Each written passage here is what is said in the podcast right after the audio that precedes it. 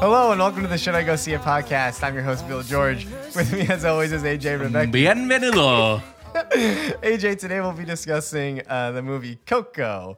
Uh, you want to give us a little background on this one? Aspiring musician Miguel, confronted with his family's ancestral ban on music, enters the land of the dead to find his great great grandfather, a legendary singer. Bill, should I go see it? Yes. Okay. Pixar movie, Coco. Everybody loves Pixar. Everybody loves Pixar. And you loved it? Uh, I really liked it. Tapping your foot the whole way I liked through. it. I liked it.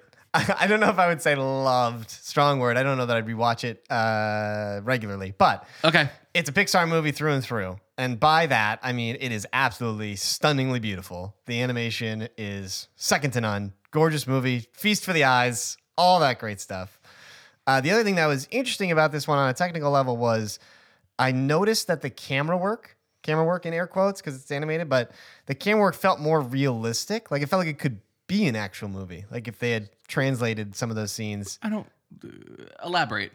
like in terms of like depth of field and panning and Uh, Yeah, camera movement. Okay. They did like some stuff that simulated handheld. Uh, the Oh, shots were more realistic. It wasn't like some anime movies where the camera flies through walls and does a bunch of shit like that. Like this actually felt like this could be a real movie if you changed it from animation to real. And the animation is so good that it feels real. So it just felt like a more a real movie, so to speak. Not to say animation's not real, but you know what I'm getting Sure. at there. Uh, that that stood out to me for sure. So you gave it a yes. It's Yes. a Pixar movie. Yes. Everyone loves Pixar. On what like level of Pixar do you put this with? There's so, much Pixar movies in the last Yeah, what, they've 15 years. they- they have a prolific catalog at this point Yeah. for sure. And I would put this as I think of it as like three tiers, and I would put this guy as tier two. okay, I don't understand your Pixar tier system. Let me explain. Okay, So you got your heavy hitters, your tier one Pixar. Toy Story, Toy Story for sure. Ratatouille. I agree. Ratatouille's up there. I'd throw WALL-E up there. oh, yep. Genius movie. Uh, and Up. I and I would put I wouldn't put up there no. T- uh, okay, Let me so yeah, that's fine. Uh, What's your tier two? I would hold on. I would also. I we need to rewatch it, but as of right now, I say Inside Out is also Oh, great tier film one. too. Okay. one. Then you go into your tier two. That's where uh, you got your Coco up. Um, trying to think. Like Cars. Cars like tier three. Uh, yeah. Then yeah, and then there's your tier. So Okay. tiers. Tier three would be for me like Nemo and Dory and Monst- the monster movies and Brave and the Cars movies. Like the, none of those really worked for me. Oh, I don't like your system, but okay. So where do you put Like I feel like rank? Brave is on rank two. Okay. m- like monsters is- one is probably rank two and then like the cars and like dory ne- i think nemo's a tier one movie I know a lot of people feel that way. I know that I'm dory's I'm a tier two up's a tier minority one on that for me one, but, i get you like there's different levels of pixar yes, yeah, I put this one in the middle. I think that. Uh, oh, and full disclosure, I never saw Good Dinosaur and I never saw Cars two or three, but be that as it may, saw the other ones.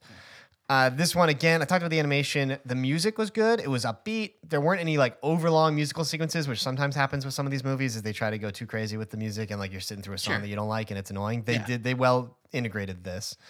Uh, there's a lot of texture to the movie, a lot of culture to it. Um, this was a big uh, release for um Hispanic uh, community to have them represented on screen.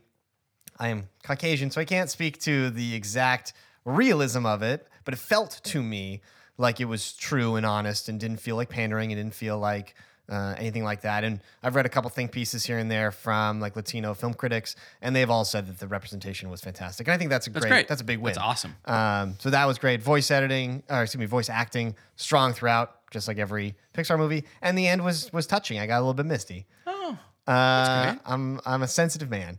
Uh, I got a little bit misty, just like every Pixar movie has that sort of touching wrap up at the end. So again, I thought it was good. I, the only caveat I would throw out there: wish it was a little funnier. Didn't do not a lot of laughs, not a lot of belly laughs or out loud laughs, but Okay. I chuckled a couple times. but the visuals made up but the for visuals were just so just engrossing that I found myself lost in it. So I thought it was great. I think now is a better time to go see it.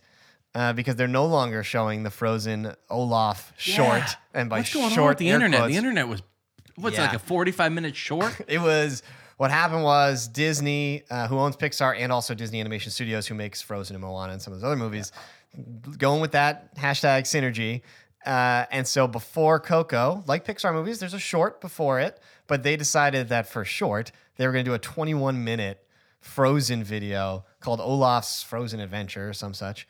Uh, and with the movie being an hour and 45 minutes, a little bit longer than a typical Yeah, Pixar you're in the theater for movie. two hours for an animated That puts movie. people with young children in the movie theater with trailers for, for 16 minutes, 21 minute Pixar, or excuse me, uh, Frozen short, and then the hour and 45 minute Coco. It was going plus two hours, two and a half hours, like you said. And that is not what people are signing up for when they're bringing small Can I children ask to you a question? Yes. Did they actually use the Frozen cast for this short? Like, is it I Josh so. Gad and I Kristen think so. Bell?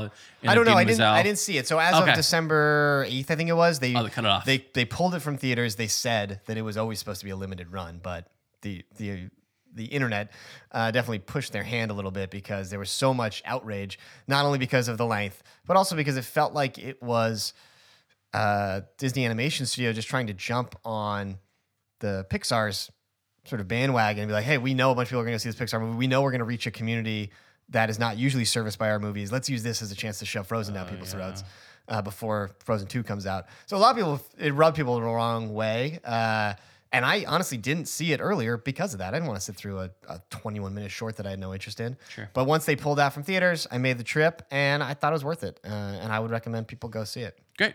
So make sure to check out uh, shouldigoseeit.com. Thank you for listening. Uh, you can also follow us on Instagram at should I go see it.